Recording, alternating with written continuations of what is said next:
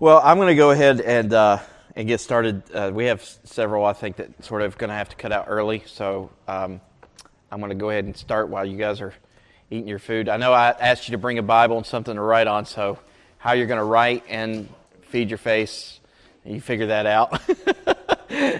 But um, I figured there may be a few things that you might want to write down. Uh, normally, I say normally, uh, I want to say all the time, but I want to be honest too. Normally, whenever I, I prepare something, it works on me first. So, uh, and that's sort of what this did, and was able to have some time with my wife last night and sort of go over these things with her, and um, and let her sort of assess, you know, maybe not assess, but just get some honest feedback from her on these types of things. So, uh, we'll go ahead and get started. Um, to review, uh, our purpose here is to strengthen our fellowship together. Call the men of our church to biblical leadership in their home, meaning uh, for them to be the spiritual leaders in their marriage and parenting, and to glorify God by carrying out His purpose for the church by practicing the one another's with each other. And, uh, and so that is sort of uh, our threefold purpose. I want to go. I want to remind us of that every time we meet. And uh, I said last week that, or last month, that uh, the material that I'm going to be going through is is, is a book called The Complete Husband. Uh, so I just want to be upfront and honest. It's sort of like a book study. So while I'm going to be sort of doing it in teaching form, um, if I'm reading it, unless I say that this is a quote from someone else, then just go ahead and say it's not my words. It's it's from the book. It's it's Lou Priolo's words. So instead of me just saying Lou Priolo said, Lou Priolo said, Lou Priolo said, then just know that that's not like if it's wrote down and I'm reading it. It's it's a quote from that guy. So um, I am going to sort of follow a little bit of his outline as well. So I just want to be upfront and honest. You know, if, if I say something and you're like, oh, that's pretty good, it's not me. Okay. Um, and uh, if it is, if it's uh, if it's not good, then it's it's not me either. No, I'm just joking. Um, I'm just joking. All right. Uh, so this is the first lesson in the book. Hey, did anybody buy the book? Okay. Couple. All right. Um, The first lesson in the book is this. The first chapter is, I wish she came with a manual. Now, just the idea of that thought right there is sort of like, okay, yeah. You know, you might shake your head and sort of chuckle. I wish she came with a, with a manual. Imagine how easy it would be to live with your wife if she came with a set of instructions, a book in which you could find everything you needed to know in order to keep her healthy, happy, and humming at optimum capacity. Uh, Mason's birthday just had it, and he was all he wanted was Legos, and so uh, we built Legos for an entire day and just following the instructions. I like to follow the instructions, you know, that thing to make sure that I'm doing it right. And you know, you think about that. Sometimes when you are clashing, or your wife does something or says something out of nowhere, and it's sort of like, I, if we've been together this long, and I thought I, I thought I just about had you figured out, but when you say something like that, I'm just like, I'm still at a loss. And that kind of thing. Um, you know, the truth is, your wife does, in fact, come with an operator's manual. The reason you've never seen it is because it's tucked away in her heart. Deep down in her heart is all the personal information you need in order to understand and nurture your wife according to the Bible. And that's sort of the idea. The, the the key to understanding your wife is knowing her heart. You say, well, that seems like an impossible task. I, I don't think it is. I don't think it is.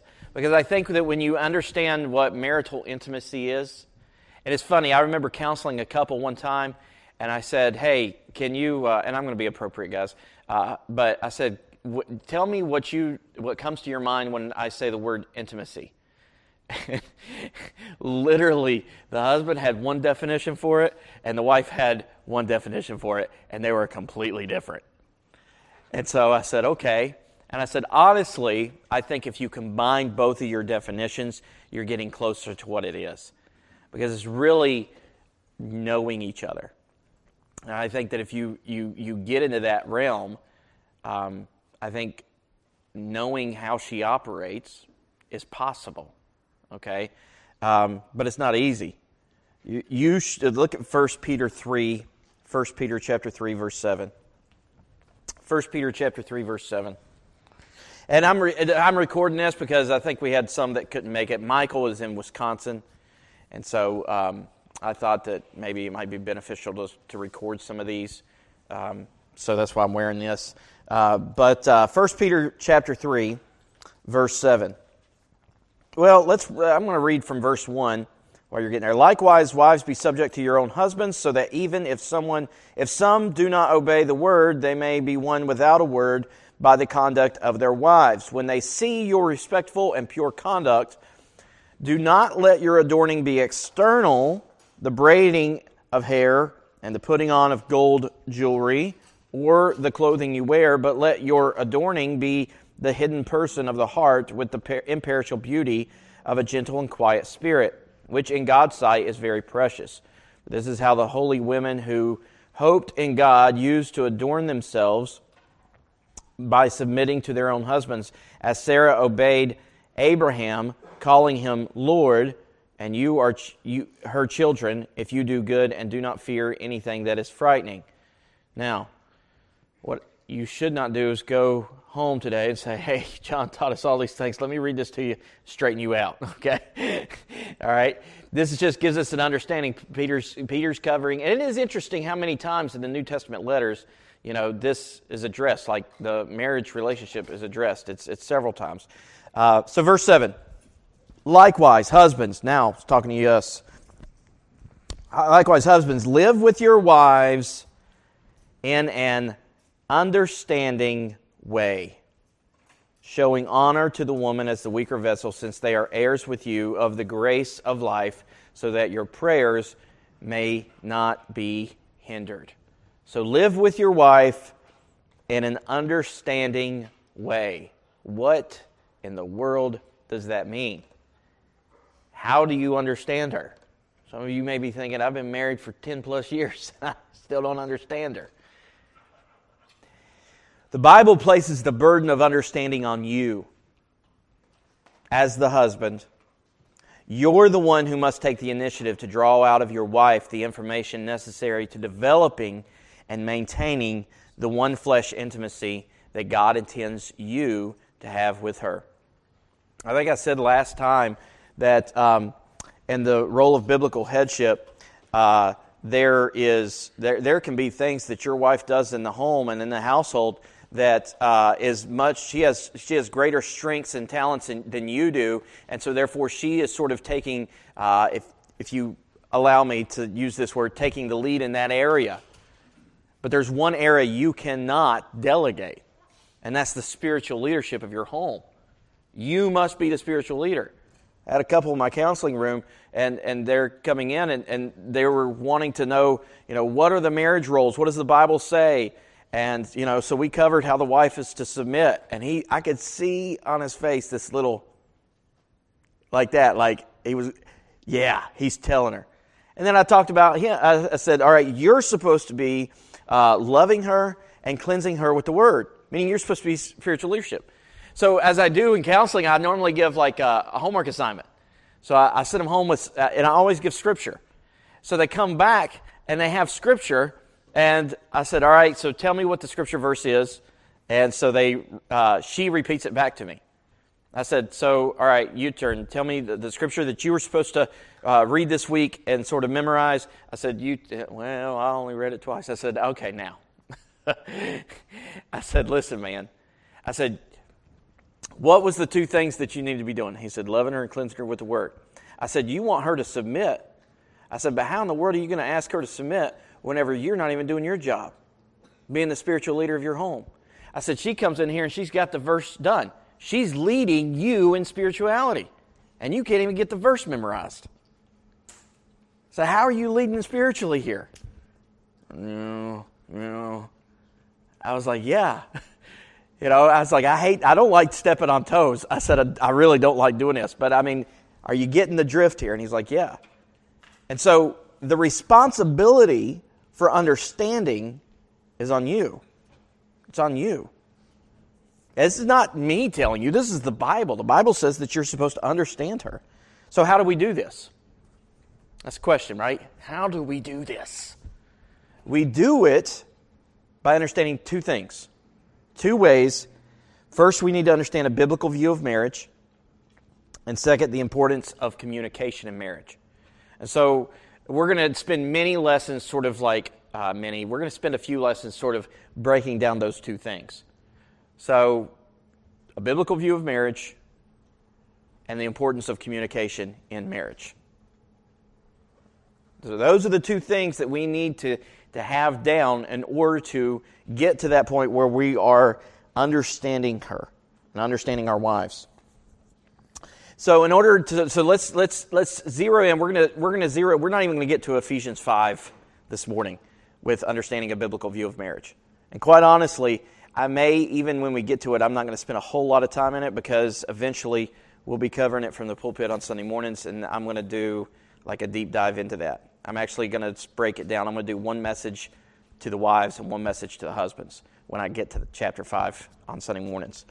But the first, a biblical view of marriage. Turn to Genesis two. Genesis two.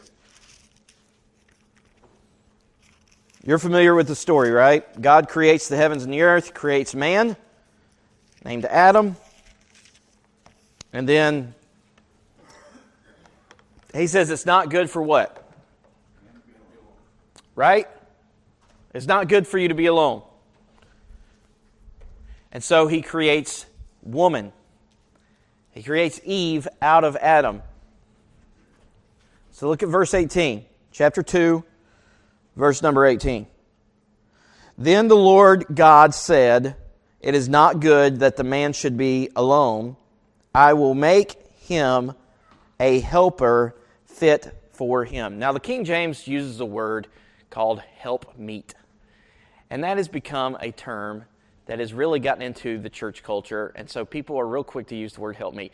Listen, this is this is a little aside of Johnology here because I've done so, so much like research into like translations and stuff because of my background with King James onlyism.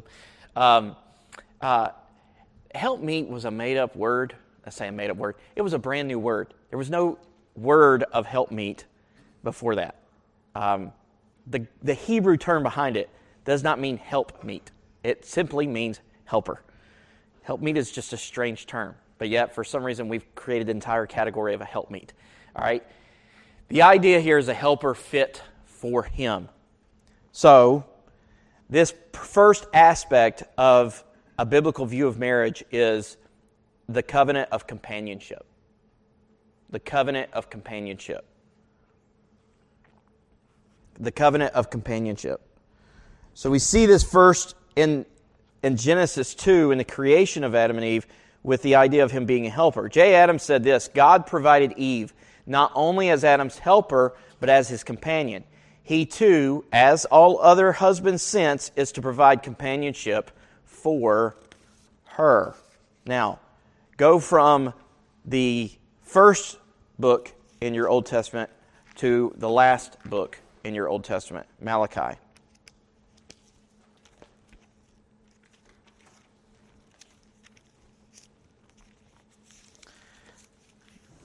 Malachi chapter two, verse fourteen.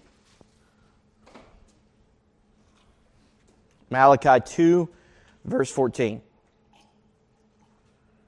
"But you say, why does he not? Because the Lord was witness between you and the wife of your youth, to whom you have been faithless, though she is your companion and your wife by covenant."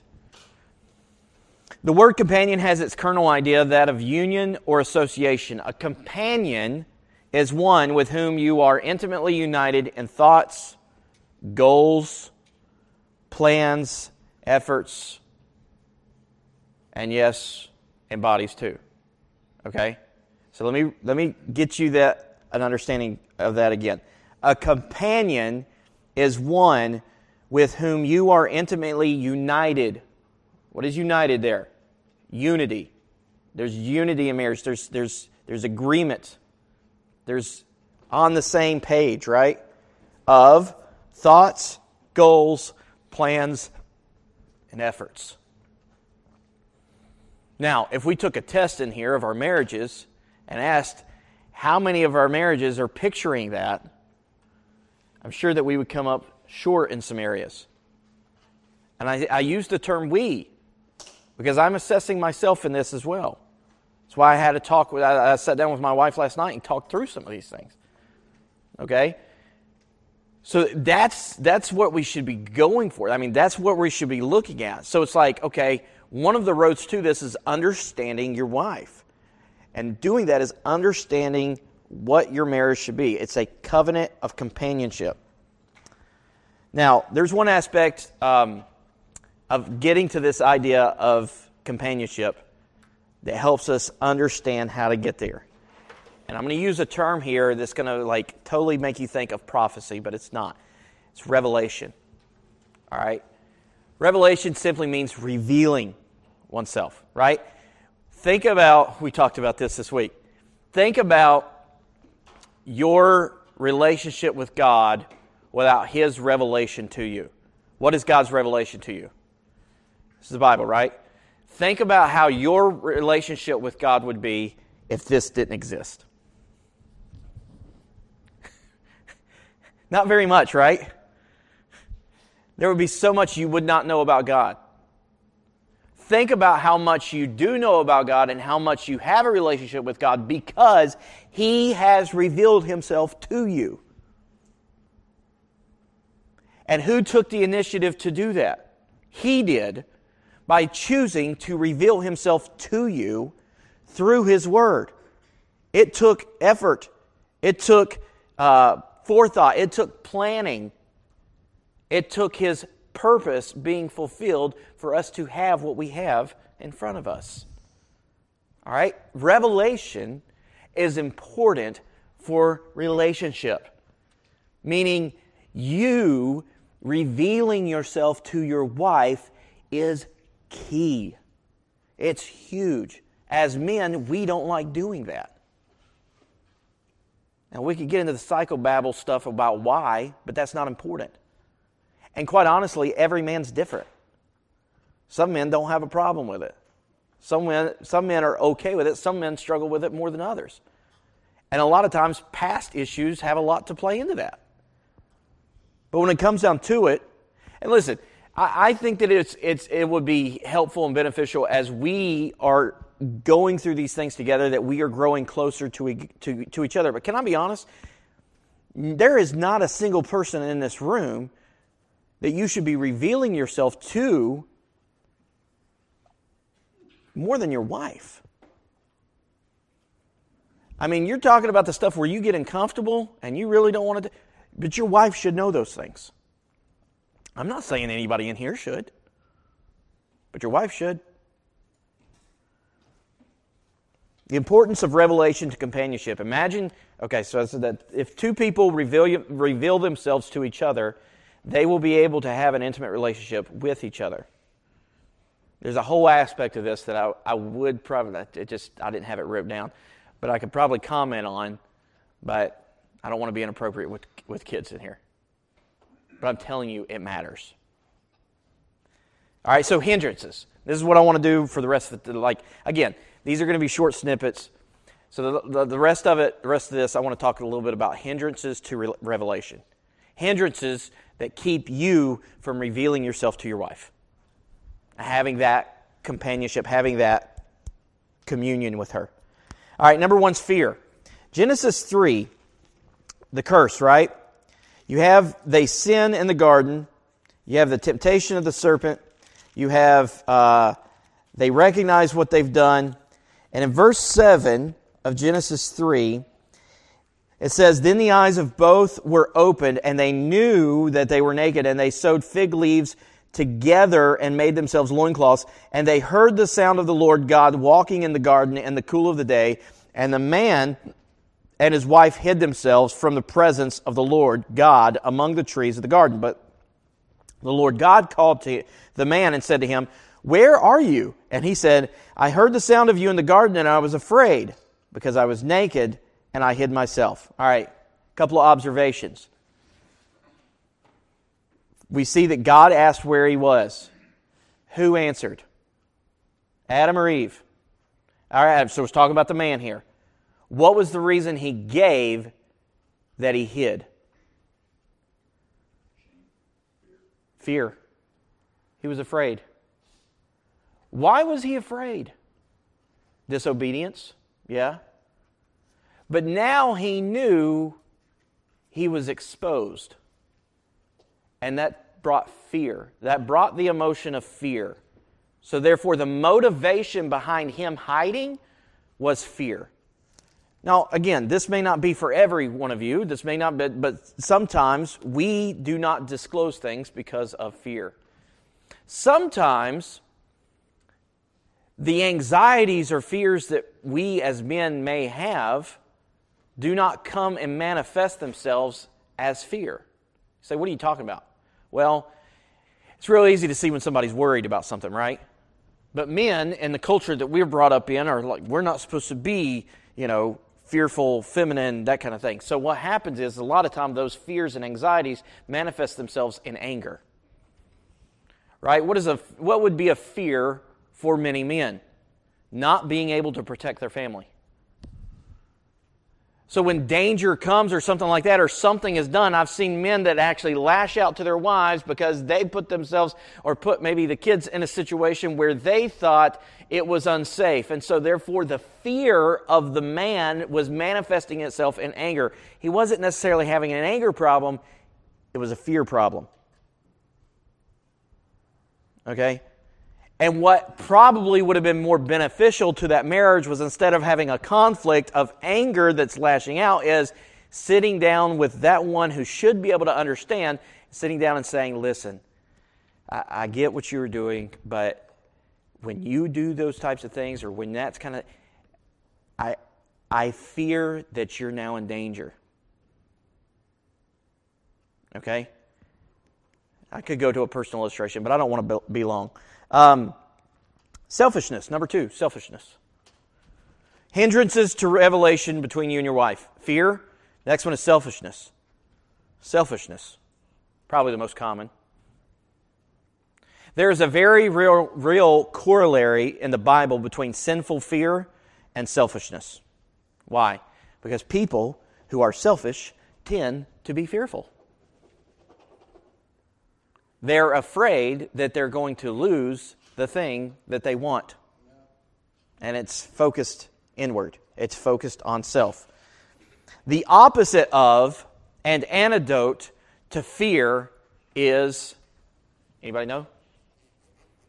The opposite of an antidote biblically to fear is what? Love. It's love. Perfect love casts out fear. Perfect love, First John four ten. Perfect love casts out fear. The opposite of an antidote to fear is love, to sinful fear. Love, now get this, love is the opposite of an antidote to the sin of selfishness. Let me read this one to you, First Corinthians thirteen. What is First Corinthians thirteen? The chapter on love, yeah. Verse three, if I give away all I have and deliver up my body to be burned, I have not, but have not love, I gain nothing. Verse four, love is patient and kind. Love does not envy or boast. It is not arrogant or rude. Here it is. It does not insist on its own way. It is not irritable or resentful. The opposite of an antidote to selfishness is love. It's love. Love does not seek its own way. So consider these definitions. Consider these definitions, thinking about this. Love, the definition of love, being more concerned with what I can give than with what I can get. All right, think about that. A working definition of love is being more concerned about what I can give than what I can get. Put that in the relationship of you and your wife. It's more about what you can give to her than what you get from her. There can be many applications in that. Okay. Working definition of selfishness. Being more concerned with what I can get than what I can give. It's about me. I want. So selfishness is being more concerned about what I can get than what I can give. Love is being more concerned about what I can give than what I can get. Fear, then, is being more concerned with what I might lose than with what I can give. I, I may be stepping into dangerous territory here. I think this is what you see a lot in the country. You see a lot of this in American politics and with people in the country. Because a lot of things are based on the fear of what they might lose. Rather, yeah, I think you see this in churches. I think you see this with churches that don't want to do anything change or want to go forward and do anything in the ministry. Because they're so fearful of what they might lose than what they can give. But think about that in your own in your own marriage. What are you what are you what are you fearful of losing? So love being more concerned with what I can give than with what I can get, selfishness being more concerned with what I can get than with what I can give, and fear being more concerned with what I might lose than what I can give. The third one, so first is fear, second is selfishness, third hindrance is pride. Pride. I thought this was interesting when I read this. Pride is the AIDS of the soul. What is AIDS? I didn't write down the definition of the acronym. But AIDS is a virus that effectively blinds the eyes of its victim's bodily defense system. This prevents his autoimmune system from seeing and consequently destroying those deadly pathogens that ultimately kill them. AIDS is a virus that basically causes the white blood cells not to do anything. Okay? Our bodies were created amazingly by God. All right? Uh, one of the, I, some of you know that I, I, I like superheroes, right? And uh, so one of the superheroes that is out there is called Wolverine. And one of Wolverine's superhero powers is that he regenerates healing like just like that. So like somebody shoots him in the head, you know, about ten, twenty seconds, the bullet pops out and it heals. He's back at it, all right? Quite honestly, the way our bodies are made is like Wolverine, just a whole lot slower. I mean, in a way, yes, we, we have medicines that help, that, but if you really understand how your body works, I mean, given time and the right environment, it heals itself on most occasions, okay? And a lot of that with sickness is the white blood cells. The white blood cells come in whenever there's a virus coming in. The white blood cells act in a way that they almost have like this coordinated special forces attack system, where they surround the virus and then overtake it. And then once the virus is completely enclosed in the white blood cell, it almost like I read somewhere where it's like it detonates and explodes and, and eliminates it. All right. AIDS is where you basically take the defense system off the table because it, it it keeps the white blood cells from doing anything. That's why if somebody has AIDS virus, you know, if they get the common cold, it could kill them. All right. Priolo makes the connection that pride is like the AIDS of the soul. Pride is like the AIDS of the soul. Listen to this. Pride blinds you not only to itself, but to every other sin tucked away in the recesses of your heart and life. Think about that.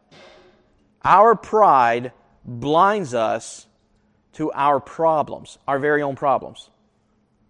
It deceives you into thinking that you are spiritually well, when in fact you have a deadly cancer and are in desperate need of the great physician's cure.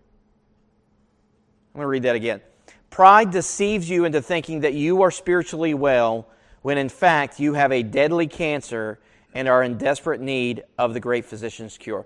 Pride keeps you thinking that the issue of conflict that you have is her fault. It's her fault. One of the worst times we had in our marriage, we didn't talk for three whole days. Three whole days.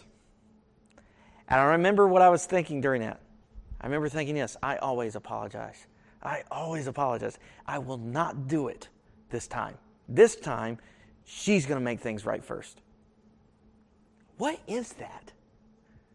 It was stupid, immature, selfish pride.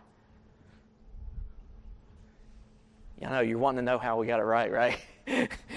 I was sitting there preparing for a message on Wednesday night. I was like, I can't preach in this thing being... So I called her up, and I was like, listen, I'm sorry. I don't even remember what we were fighting about. She's like, I don't remember either. And I was like, I'm so sorry.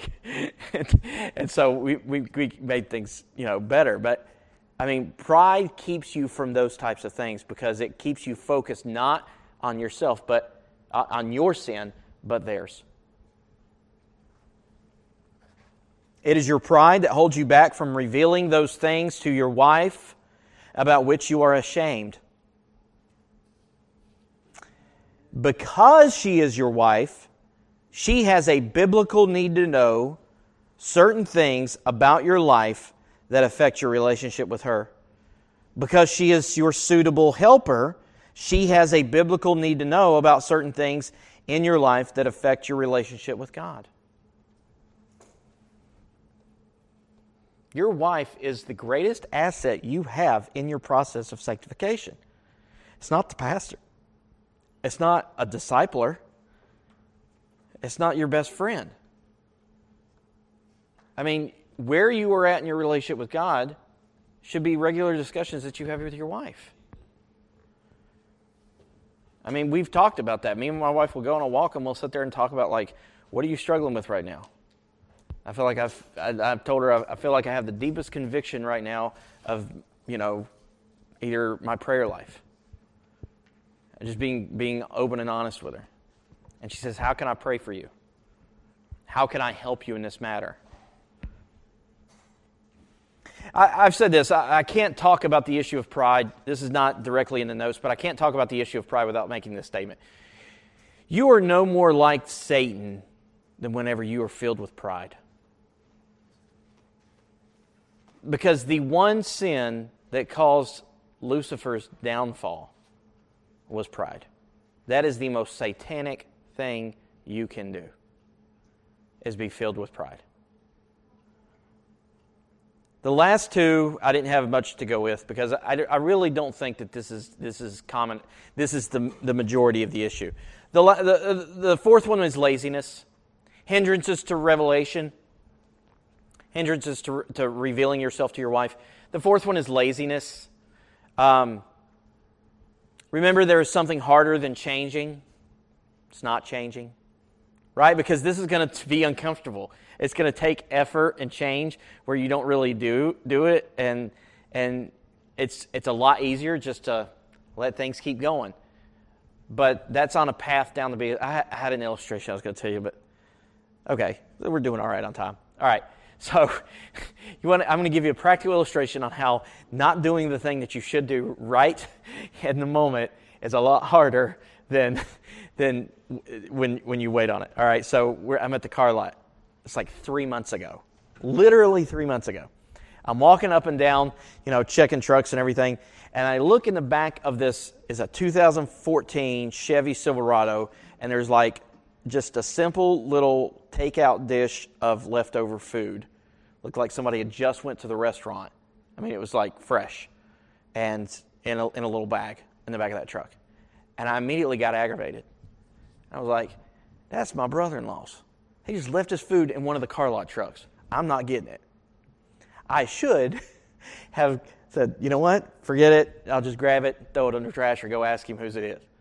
No, I was aggravated. I wasn't going to get it. Well, move on, out of sight, out of mind, go on. Every now and again, uh, I would, ooh, that looks worse, and just keep on going. And it stayed there for three months.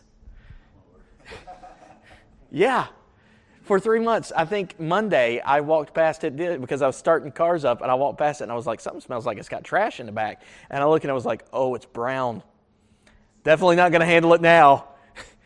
Okay, yesterday, he comes to me at lunchtime. I'm sitting there eating my lunch. He said, when you get done with your lunch, take that twenty fourteen Chevy, run it through the car wash. I got somebody coming to look at it. I said, all right. I mean, I, I swear, uh, honest truth, I didn't think one thing about that thing. I went and got the key, went and got some car wash money. I just jumped at it and went. I, the last thing I ever thought was there was something in the back. So I took it to the car wash. They, you know, vacuum the inside of it, and they send it through. I'm sitting there just like waiting. I'm listening to something on my earbuds, and then, then it comes through, and I go out there. They're drying it off outside. I, as soon as I opened the door, I was like, man, something smells like a wet dog. Oh, this stinks so bad. I'm like, what is that smell? And I look over at the people drying. I was like, is it done? They're like, yeah, come here. I was like, what? And they're like, there's something dead in there. You need to take this through again. It's making us all sick. And I was like, oh, that bad smell's me. I brought the bad smell. And I realized what happened. When it went through the car wash, that thing was so rotted that it just like busted open. And that smell was awful. So I took it back to the car lot and I said, Okay, there was something in the back. Try to make it sound as good as possible. I said, there was something in the back, and it broke open in the car wash, and now it smells terrible. And my brother-in-law looked at me and said, well, take it to one of them car washes and get the pressure washer and clean it out. I was like, you're going to make me do it. I was like, okay. So I went. It took me two times through and with the with the thing, and I got it out there. It got that smell out. If I had just done the thing that I should have done three months earlier, I mean, I was getting a headache. Like that, it was that bad. Like it was so awful. Listen, if you recognize right now with what we've been talking about this morning that there are issues, that you need to start working on these things, do not wait. Don't wait. Don't put it off, because it's not going to be good. The last one is ignorance. So here's, here's some closing questions. Does fear, selfishness, pride, laziness, or ignorance keep you from disclosing to your wife all the necessary information about yourself that she must have in order to be your helper? To what extent does your wife reveal herself to you? I'm sitting here talking to you about opening up to her. Does she open up to you? Does she feel safe enough to open up to you? Does she feel comfortable enough to open up to you? That's one of the questions I asked Mary last night. You know what she told me? She said, yeah, there was a point in our marriage where I didn't. Not feel safe, but not feel comfortable. I was like, okay. What would you say prevents her from disclosing herself to you? All right, so last time I gave you a passage, a verse to memorize. I think it was Colossians. Him who we proclaim, warning everyone and teaching everyone with all wisdom, that we may present everyone complete or mature in Christ. Did I say that all right? I was trying to quote it because I memorized it too, okay? All right, so here's, I'm going to give you assignments. Say it's in my D N A. I have to give assignments, okay? So here's your assignment. Here's your assignment. I want you to memorize First Peter three seven. Live with your wife in an understanding way. That's the passage. Memorize First Peter three seven. And I want you to do these sometime within the next month. I want you to plan a time to sit down with your wife, turn the T V off, kids are in bed, and ask her these two questions. I want you to ask her these two questions. Do you think or feel that I withhold being totally open to you? What I mean by that is this, not letting you in on my biggest fears, concerns, and shortcomings. I'll read it again. Do you think or feel that I withhold being totally open to you, not letting you in on my biggest fears, concerns, and shortcomings? Who needs that to be read again? All right. Do you think or feel that I withhold being totally open to you, not letting you in on my biggest fears, concerns, and shortcomings? What I mean by that is what you think it is. We all, everyone's their hardest critic, right? What is those things that you're beating yourself up on? She should know. Do you think or feel that I withhold being totally open to you, not letting you in on my biggest fears, concerns, and shortcomings? You ready for the next one? All right, so the second question you're going to ask her is sort of the same, but in reverse. You're going to ask her, do you think or feel that you cannot be totally open to me, sharing with me your deepest fears, concerns, or shortcomings?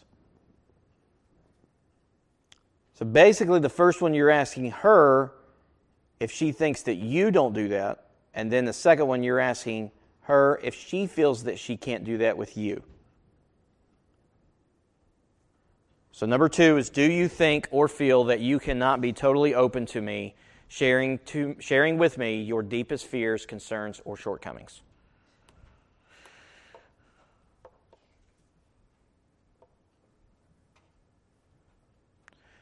Start small and ask what is one practical way you can work on changing that, if that is in the, the negative. Start small and ask what is one practical way you can work on changing that. And then the last one is pretty simple. Pray that God will empower you to change. Pray that God will empower you to change.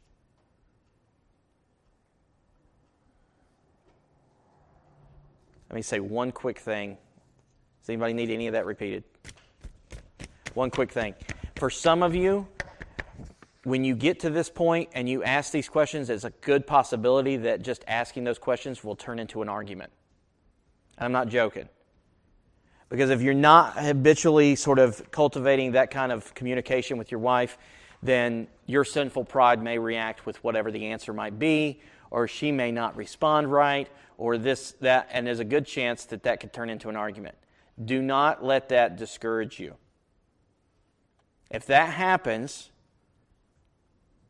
let it, let it calm down, let emotion subside, ask forgiveness from God, and then go back and ask her to forgive the way you responded.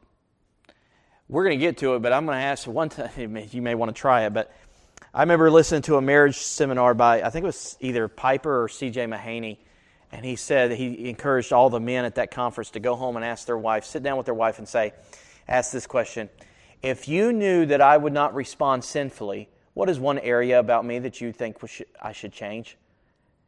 And I remember listening to that, and I was foolishly listening to it with Mary in the car. And I was like, that's a joke, that's a joke, guys. Uh, but I, he said that, and I was like, oh, did she hear that? Oh, yeah, she heard that. Okay, now I got to ask her.